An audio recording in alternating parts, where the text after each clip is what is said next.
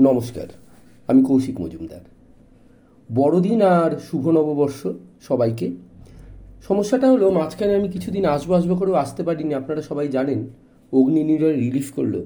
এবং এই অগ্নি নিরয়কে নিয়ে পাঠকদের যে উন্মাদনা, তার জন্য আমি প্রত্যেকটা পাঠকের কাছে, যারা যারা পড়েছেন বা যারা যারা পড়বেন বলে ভেবেছেন, সবার কাছে নতমস্তকে ধন্যবাদ জানাই। এই বইটি আপনারা খুব সুন্দরভাবে নিয়েছেন। এবং বিভিন্নজন রিভিউ দিচ্ছেন, কেমন লেগেছে জানাচ্ছেন পাঠ প্রতিক্রিয়া দিচ্ছেন, আমি কৃতজ্ঞ। তবে আজকে আমরা এসব কিছু নিয়ে আলোচনা করব না। আজ বড়দিন, আজ যিশু দিবস। সেকেলের কলকাতায় বা তখনকার দিনের কলকাতায় কেমনভাবে বড়দিন উদযাপিত হতো, সেই সব নিয়ে আমি ধন্য কলকাতা শহরে একটা ছোট্ট লেখা লিখেছিলাম, সেকেলে কলকাতার বড়দিন। আজ সেই লেখাটা আপনাদের সঙ্গে ভাগ করে নেব, তার সঙ্গে কিছুটা যোগ করে, কিছুটা বিয়োগ করে, নিজের মতো করে একটু ভাগ করে নেওয়ার ইচ্ছা আছে। আমি একটু লেখাটা পড়ি। শুরুতেই একটা জরুরি কথা বলে রাখি। বড়দিন মানে কিন্তু প্রভু যিশুর জন্মদিন না। সত্যি বলতে কি, যিশুর জন্মগ্রহণের সঠিক দিনক্ষণ কিছুই পাওয়া যায় না। শুরুর দিকে খ্রিস্টানদের ধর্মীয় উৎসবের মধ্যে বড়দিন অন্তর্ভুক্তই ছিল না। দ্বিতীয় খ্রিস্টাব্দের দুজন ধর্মগুরু ও ইতিহাসবিদ, ইউরেনাউফ আর তার্থুলিয়ান, খ্রিস্টানদের উৎসবের এক তালিকা বানান। তাতে কিন্তু বড়দিন ছিল না। দুশো খ্রিস্টাব্দের দিকে মিশরে প্রথম বড়দিন পালনের প্রমাণ পাওয়া যায়। গ্রিক কবি ও লেখক ইতিহাসবিদ লুজিয়েন তার সময় ক্রিসমাস পালিত হলো বলে উল্লেখ করেছেন। তিনশো ছত্রিশ খ্রিস্টাব্দে রোমে প্রথম বড় আকারে বড়দিন উদযাপন শুরু হয়। সেটি শুরু হয় ফেটার্নালিয়া নামে এক উৎসবকে কেন্দ্র করে। তা ছড়িয়ে পড়ে অন্যান্য দেশে। সারা পৃথিবীতে খ্রিস্টানরা এই দেশকে আনন্দ ও মুক্তির দিন হিসাবে পালন করতে শুরু করে। তিনশো চুয়ান্ন খ্রিস্টাব্দে প্রথমবার রোমান ক্যালেন্ডারে পঁচিশে ডিসেম্বর যিশুর জন্মদিন উল্লেখ করে দিনটিকে যিশুর জন্মদিবস হিসেবে ঘোষণা করা হয়। পরবর্তীকালে চারশো চল্লিশ খ্রিস্টাব্দে পোপেকে স্বীকৃতি দেন। আর সেই থেকেই পঁচিশে ডিসেম্বর আমরা যিশুর জন্মদিন পালন করি। ভেবে দেখুন, আমরা জানি না যে পঁচিশে ডিসেম্বর আদৌ যিশুর জন্মদিন হয়েছিল কিনা। বিশ্বের অধিকাংশ দেশেই এই পঁচিশে ডিসেম্বর বড়দিন পালন হলেও রাশিয়া, জর্জিয়া, মিশর, আর্মেনিয়া, ইউক্রেন, সার্বিয়া এর ব্যতিক্রম। এই দেশগুলিতে কিন্তু যিশুর জন্মদিন পঁচিশে ডিসেম্বর পালন করা হয় না। হয় সাতই জানুয়ারি। এশিয়া মাইনরের দেশগুলিতে আবার ছয়ই জানুয়ারি মানে যিশুর ব্যাপটিজম বা দীক্ষা স্নান দিনে যিশুর উৎসব, এই বড়দিন উৎসব পালন করা হয়। আমরা অনেক সময় শুভ বড়দিন ইংরেজিতে লিখতে গিয়ে লিখে ফেলি হ্যাপি ক্রিসমাস বা হ্যাপি এক্স মাস ক্রিসমাসের বানানে এক্স ব্যবহার করা হয় কেন? আমাদের তো মনে হওয়া উচিত। আসলে ক্রিসমাস শব্দটাকে গ্রীষে ডাকা হয় ক্রিস্টফ নামে। গ্রিক ভাষায় ক্রিস্টফের বানানটা শুরু এক্সের মতো দেখতে একটি অক্ষর কাই দিয়ে। আর সেখান থেকেই ছোট করে একসময় ক্রিসমাসের বানান হয়ে গেছে এক্সমাস। ভারতবর্ষে প্রথম ক্রিসমাস উদযাপন হয় আঠেরোশো আটষট্টি সালে। সে এক অবাক করা গল্প। কলকাতা নগরী গোড়াপত্তনকারী জোব চার্নক তখন প্রাণের ভয়ে পালাচ্ছিলেন হুগলি ছেড়ে। পিছনে তাড়া করেছেন মোগল সেনারা চার্নক যাবেন বালেশ্বরে। যেতে যেতে মাত্র সাতাশ মাইল পেরোতেই তার চোখে পড়ল বন জঙ্গলে ঢাকা এক গ্রাম। না আছে ঘরবাড়ি, না দোকানপাট। আছে শুধু এক হাট। সে হাটে সুতো আর নুটি, এ দুটি জিনিস পাওয়া যায়। হাটের নাম সুতা নুটি। মোগলদের থেকে পালাতে পালাতে এই জায়গাতেই থেকে গেলেন তিনি। একদিন দুদিন নয়, টানা দুই মাস। এমন সময় হঠাৎ খেয়াল হলো, আরে, বড়দিন এলো বলে। সেই সুতানুটিতে লুকিয়ে থাকার সময় বড়দিন পালন করলেন চার্নাক ভারতে সেই প্রথম ইংরেজদের বড়দিন পালন করা হলো। ইতিহাসের চাকা ঘুরতে লাগল। চলে এলো ষোলোশো নব্বই সাল। ঘোর বর্ষাকালে পাকাপাকিভাবে জাহাজ নিয়ে সুতানুটি চলে এলেন চার্নাক সাহেব। সঙ্গে গোবিন্দপুর আর কলকাতা গ্রাম মিলে ধীরে ধীরে তৈরি হলো টাউন কলকাতা। ভিড় জমালেন বিলেত থেকে আসা সাহেব, মেম সাহেবরা আর দুর্গাপুজোর মতো বড়দিনও কলকাতার উৎসব হয়ে উঠল। ইংরেজদের যে দোষী থাকুক না কেন, তাদের ঘর কোনো অপবাদ কেউ দিতে পারবে না। সেই ইংরেজরাও বড়দিনের সময় দেশের কথা ভেবে বড্ড কাতর হয়ে পড়তেন। আলিফ চেম নামে ইংরেজ কবি আঠারোশো অষ্টাশি সালে দুঃখ করে লিখছেন, কোথায় দেশে ফায়ার প্লেসের পাশে বসে বাইরে বরফ পড়া দেখব। কিন্তু এমনই আমার পোড়া কপাল কলকাতার গরমে টানা পাখার হাওয়া খেতে খেতে বড়দিনের খানা খেতে হচ্ছে। এ থেকে বুঝি এখন যে আমরা দুঃখ করি যে কলকাতায় এবার ঠান্ডাটা ঠিক পড়ল না, সে দুঃখ কিন্তু আজ থেকে তিনশো বছর আগেও ছিল। তবে দুঃসহ গরম আর প্যাচপ্যাচে বৃষ্টির পরে ডিসেম্বর মাসে কলকাতায় যে হালকা ঠান্ডাটা পড়তো, সেটুকুই তাদের কাছে আশীর্বাদের মতো ছিল। আঠারোশো একাশি সালে এলাইভা ফে নামে এক মহিলার চিঠি থেকে জানতে পারি দুর্গাপুজো শেষ হতে না হতে বড়দিনের তোড়জোড় শুরু হতো। ইংরেজ টোলার বাড়িগুলি মেরামত করে চুনকাম, রং দিয়ে নতুনের মতো করে নিতেন সাহেবরা। ফটোকার দরজার দুপাশে কলা গাছ, ফুলের তোড়া, মালা দিয়ে সাজানো থাকত। কলকাতার প্রথম আর্চ বিশপ রেজিনাল্ড হেবার আঠারোশো তেইশ সালে তার বিখ্যাত জার্নালে উল্লেখ করেছেন, সে সময় ডালহৌসি চৌরঙ্গি, প্রত্যেক সাহেব বাড়ি দেবদারু গাছের ডাল, ফুল, লতাপাতা রূপালি নানা রঙের কাগজের চেন দিয়ে সাজানোর রীতি ছিল। খুব পুরনো কালে গ্রিটিংস কার্ড বলে কিছু ছিল না। ইংল্যান্ডে আঠেরোশো ষাট সাল নাগাদ প্রথম গ্রিটিংস কার্ডের প্রচলন হলেও কলকাতাতে বিজয়ার চিঠির মতো সাহেবরা ছবি আর নকশা করা কাগজে এঁকে পরস্পরকে শুভেচ্ছা জানাতেন। এখন যেমন পার্ক স্ট্রিট, নিউ মার্কেট, বড়দিনের আগে থেকে সেজে ওঠে, তখনও চীনাবাজারের দোকান আর ইউরোপের সবগুলি আলোর মালায় সেজে উঠত। সাহেব মেমরা ঘোড়ায় টানা বকি গাড়ি চেপে বেরোতেন কেনাকাটা করতে।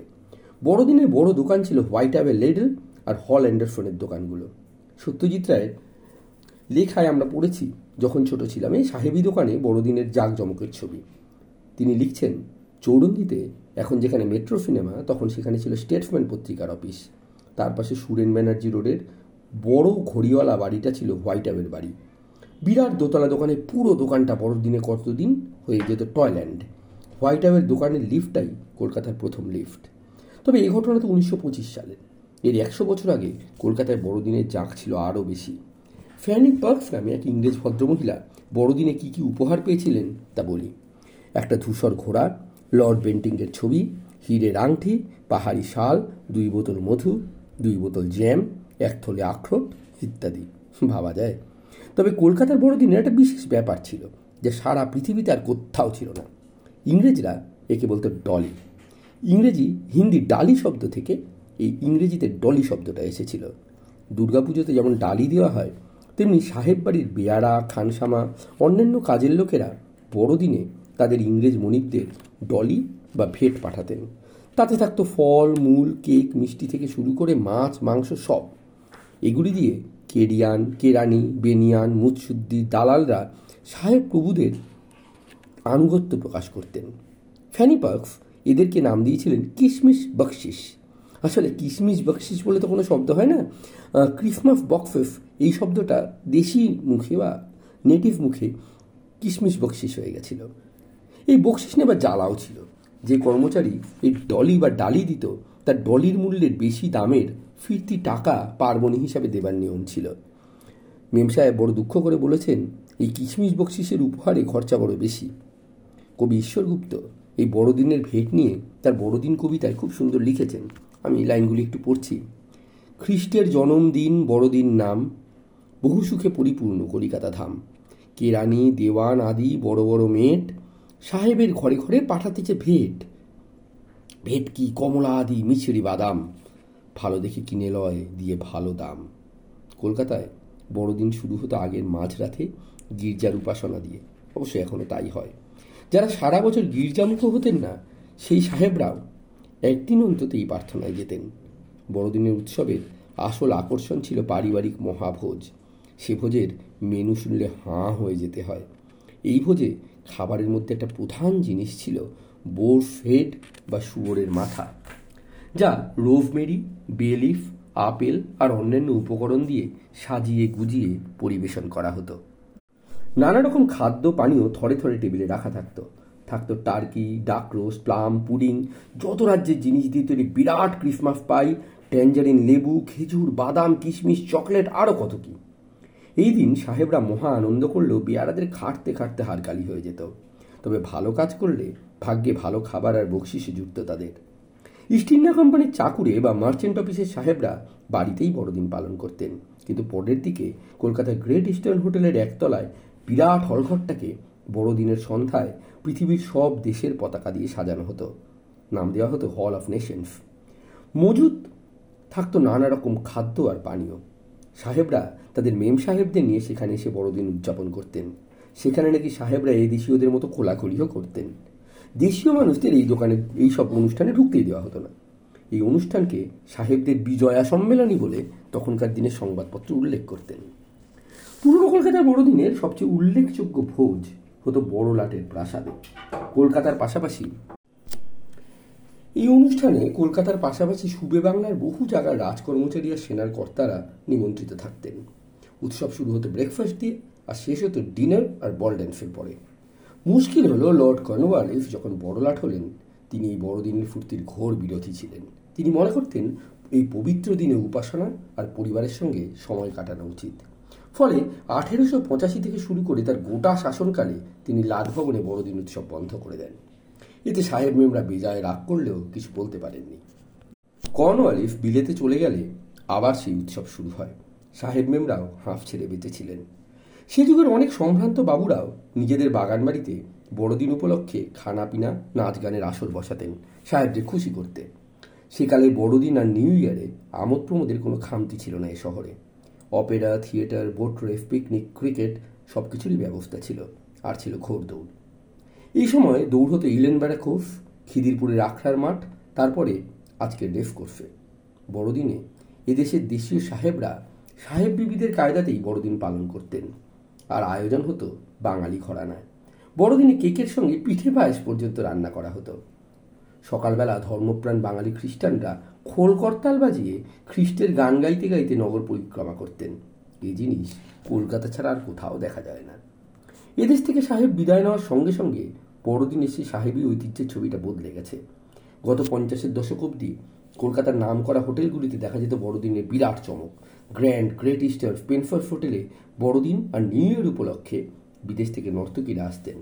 সেই সময় সাহেব মেমদের পাশাপাশি উচ্চ মধ্যবিত্ত বাঙালিরও ভিড় দেখা যেত সেই সব হোটেলে। তবে কলকাতার বড়দিন আর সাহেবী এখন আর অত নেই। জাতি ধর্ম নির্বিশেষে বড়দিন এখন সকলের উৎসব। তবু একটা জিনিস একটু বলি, এই প্রসঙ্গ যখন এলো এবং আলোচনাটা কিছুটা তরলে চলে এলো তখন সাহেবদের কারণ বাড়ি সেবা নিয়ে বা বড়দিনে কারণ বাড়ি সেবা নিয়ে একটু বলে দিই। চাণক সাহেব কলকাতায় আসার ঢের আগে কারণ বাড়ি কিন্তু বাংলার মানুষকে মরিয়ে চলেছে। মানুষ মানুষ সবার আগে মাতাল হয়েছিল। ইহার কিনা প্রমাণ আছে। বিজ্ঞানীরা হাতে কলমে দেখিয়েছেন, বেশি পাকা ফল পচে যে অ্যালকোহল তৈরি হয়, তার গন্ধ শুঁকে সেই ফল খুঁজে বার করতে গিয়ে নাকি আমাদের কিছু নিউরন এমন শক্তিশালী হয়েছে, যার ফলে আমরা গন্ধ শুঁকে গন্ধের দিক নির্ধারণ করতে পারি। বিজ্ঞানীরা এই কঠিন থিওরি দারুণ একটা নাম দিয়েছেন ড্রাঙ্কেন মাংকে হাইপথেসিস বা বাতার মাতাল বাদরের সূত্র। কথায় কথায় অন্যদিকে চলে এলাম যা বলছিলাম। সাহেবরা এদেশে আসার আগে লাগাতার সিরাজি তারি, ধেনু এই ধরনের মদের বাজার চলছিল। সাহেবরা কলকাতায় এসে যেটা করলেন তা হলো জায়গায় জায়গায় লন্ডন পাবের মতো পাঞ্চ হাউস তৈরি করলেন। বিনয় ঘোষের মতে সতেরোশো সাত সাল নাগাদ এই পাঞ্চ হাউসগুলি তৈরি হয়। এতে মদের সঙ্গে গোলাপ জল, জায়ফল, চিনি, লবঙ্গ, লেবুর রস, এই পাঁচ রকম জিনিস মিশিয়ে পাঞ্চ করে দারুণ একটা ককটেল বানানো হতো। এই পাঞ্চ শব্দটা কিন্তু পাঁচ থেকেই এসছে।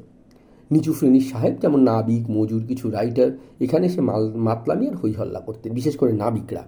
তাদের উৎপাত এতটাই বেড়েছিল যে আজও বাংলা ভাষায় বেলেল্লা পানা বোঝাতে কাপ্তিনি শব্দটা ব্যবহার করা হয়। সাহেব অভিজাতরা এদের ধারে কাছে খেঁচতেন না। তাদের জন্য ছিল অন্য আড্ডা। তাদের নাম ছিল ট্যাভার্ন। বেশ কিছু দামি মদ, যেমন ক্ল্যারেট, মদিরা, শেরি, ওয়াইন সেখানে মিলত। এই পাঞ্চ আর বাড়াবাড়ি দেখে এক ইংরেজ সাহেব বিরক্ত হয়ে লিখেছিলেন, ভারতে পর্তুগিজদের প্রথম কাজ চার্চ তৈরি, ওলন্দাজদের দুর্গ তৈরি, আর ইংরেজদের প্রথম কাজ নাকি ট্যাভার্ন বানানো। এদেশের ভ্যাবসা গরমে ইংরেজদের একমাত্র আশার আলো ছিল ওই ট্যাভার্নের আশ্রয়। এই পাঞ্চ হাউফার ট্যাভার্নের সামনে সারি সারি খাটিয়া পাতা থাকত। তেমন বেসামাল হলে বাড়ি ফেরার অবস্থা না থাকলে সাহেবরা প্রায়ই সে ঘাটে শয্যা নিতেন। এখন যেখানে বউবাজার, সেখানে সেই পাড়ায় এক গাদা পাঞ্চ হাউস তৈরি হয়েছিল। আর ট্যাভার্নও ছিল অবশ্য। সব দেশের আলাদা আলাদা ট্যাভার্ন ডাচ, ফরাসি, মার্কিন, ইতালিয়ান, যারাই দেশে আসতো, তারা ওই পাড়ায় একটা সুঁড়িখানা খুলে বসতো। এখন যেমন বাংলার বাইরে গেলে মাঝে মাঝে ভুল বানান এখানে বাঙালি খানা পাওয়া যায়, এরকম দেখতে পাওয়া যায় না। সেকালেও খদ্দের ধরতে এরা নিজেদের দোকানের সামনে নিজেদের দেশের পতাকাটা নিয়ে লোকদের ডাকত। সেই থেকে এই রাস্তার নামই হয়ে গেছিল ফ্ল্যাগ স্ট্রিট তবে পাঞ্চ বা টেফন দেশি মদ বা ধেনুর একটা আলাদা চাহিদা সাহেবদের মধ্যেই ছিল। এর সাহেবী নাম ছিল আর্ক বা আরক। হরিসাধন মুখুজ্জি লিখছেন, আরক এক প্রকার তীব্র মদিরা। এই আরকের ধকে দলে দলে সাহেব শয্যা নিতেন আর তাদের অনেকেই আজ পার্ক স্ট্রিটের কবরখানায় ঘুমিয়ে আছেন। এখানে এক বাঙালির কথা না বললেই নয়। এই ভদ্রলোকের নাম শ্রীকৃষ্ণ দত্ত। এই দত্তবাবু ব্যবসা ধরতে দেরি করেছিলেন, কিন্তু যখন ধরলেন, তখন বিক্রিতে তার পাঞ্চ হাউসের ধারের কাছে কোনো সাহেব খেঁচতে পারত না। ততদিনে নেটিভরা পাঞ্চ হাউসের স্বাদ পেয়ে গেছেন। দত্তর দোকানে পর্তুগিজ, ইংরেজ, ফরাসি, বাঙালি, বিহারি সবাই পাশাপাশি বসে গেলাস ধরতেন। বসার বিশেষ সুবিধেও ছিল না। কেউ কাঠের বেঞ্চিতে বসতেন, কেউ বা মাটিতেই বসে পড়তেন। ফিরে ভিতরে ঢোকা যেত না। দত্তবাবুর এই অদ্ভুত জনপ্রিয়তার কারণ একটু খেয়াল করলেই বোঝা যায়। দত্তবাবু উঠতেন মদ মানে মদ। বাকিরা যেখানে স্পেশালাইজেশনের দিকে ঢুকেছিলেন, দত্তবাবু সেখানে সস্তার ধেনো থেকে দামি ক্লারেট সব কিছু রাখতেন। যেই ধারা বয়ে আজও পাড়ার রেস্টুরেন্টে বিরিয়ানি আর চাউমিন পাশাপাশি হাসাহাসি করে। মুশকিল হতো, এত জাতের এত লোক থাকলে ঝামেলা মারামারি তো লাগবেই, লাগতো। কলকাতা শুঁড়িরা তাই রীতিমতো বেতন দিয়ে কুস্তিগির পুষত, আজকের বাউন্সারদের মতো। একটু বেগরবাই করলেই ধাঁই, আর তাতে ঝামেলা মেটা দূরে থাক, খুন জখম অবধি হয়ে যেত। ফলে একবার পুলিশ কমিশনার বিজ্ঞপ্তি জারি করে ঘোষণা করলেন, সব মদের দোকান আর সুনিখানা সূর্য ডুবলেই বন্ধ হয়ে যাবে। সবটাই যে এমনতর গোল মেলেছিল তা কিন্তু না। লালবাজারের হারমোনিক টেভার্ন নামে একটা টেভার্ন ছিল, যেটা ছিল অভিজাত আর নাকুচুদের আড্ডাস্থল। এদের প্রধান প্যাট্রন ছিলেন স্বয়ং ওয়ারেন হেস্টিংসের স্ত্রী। এখানে নিয়মিত কনফার্ট বলনাচ ফাপার সব হতো। বেঙ্গল গেজেটে সাহেবরা এই টেভার্নে সুখ্যাতি করে বড় বড় পোট্রিও নামাতেন। হারমোনিকে মেম সাহেবরা মদ ছাড়াও চা ও কফির পার্টি দিতেন। সেই পার্টিতে কে আমন্ত্রণ পাবেন, তা নিয়ে মেম সাহেবদের বেজায় চিন্তা ছিল। এলাইফাফে যার কথা একটু আগে বললাম, এক চিঠিতে লিখছেন, কিছুদিন আগে হারমোনিক টেভার্নে এক পার্টির নেমন্তন্ন পেয়ে বড্ড পুলকিত হয়েছি। বিনয় ঘোষের টাউন কলকাতার কর্চায় এই ট্যাভার্ন নিয়ে অনেক কথা আছে। তিনি বলছেন, এই হারমোনিকেই হেস্টিংসের বিদায় সম্বর্ধনা হয়। তারপর থেকেই হারমোনিকের সোনার দিন শেষ। সতেরোশো উননব্বই সালে এই ট্যাভার্ন বেচার বিজ্ঞাপন দেওয়া হয়। আঠেরোশো সালে নতুন মালিক এসে তাকে বাঁচিয়ে রাখতে পারেননি। হারমোনিকের মতো হাইফাই না হলেও দ্য ক্যালিফ ট্যাভার্ন ছিল বেশ অভিজাত। রিচার্ড বারওয়েল সাহেব নিজে এখানে এসে খানাপিনা করতেন। এই রিচার্ড বারওয়েল, তার যে নাতি, সেই নাতিই কিন্তু ছিল আমাদের শঙ্কর মানে লেখক শঙ্কর, যিনি চৌরঙ্গি লিখেছেন, তার বস। এই ট্যাভার্ন হঠাৎ নজরে আসে রাজা নন্দকুমার বিচারের সময়। উকিল আর সহকারীদের খাদ্য আর পানীয় অর্ডারের, সরবরাহের অর্ডার এরাই পায়। তবে পানীয়র চেয়ে খাওয়ার জন্যই বিখ্যাত ছিল হারমোনিকের ঠিক পাশে লন্ডন ট্যাভার্ন। এর ভিতরটা ছিল বিশাল আর একেবারে গ্রাম বাংলার মতো সাজানো। খাওয়া ছিল এক নম্বর। মিটিং আর ইটিং সারতে সারতে কোম্পানির মাথারা এখানেই এসে বসতেন। প্রথম দিকে যখন বিলের থেকে বরফ আসত, তখন সেই মহার্ঘ বরফ মিশিয়ে ঠান্ডা মদ পানের সৌভাগ্য গুটিকয় সাহেব ছাড়া কারুর কপালে জুটত না।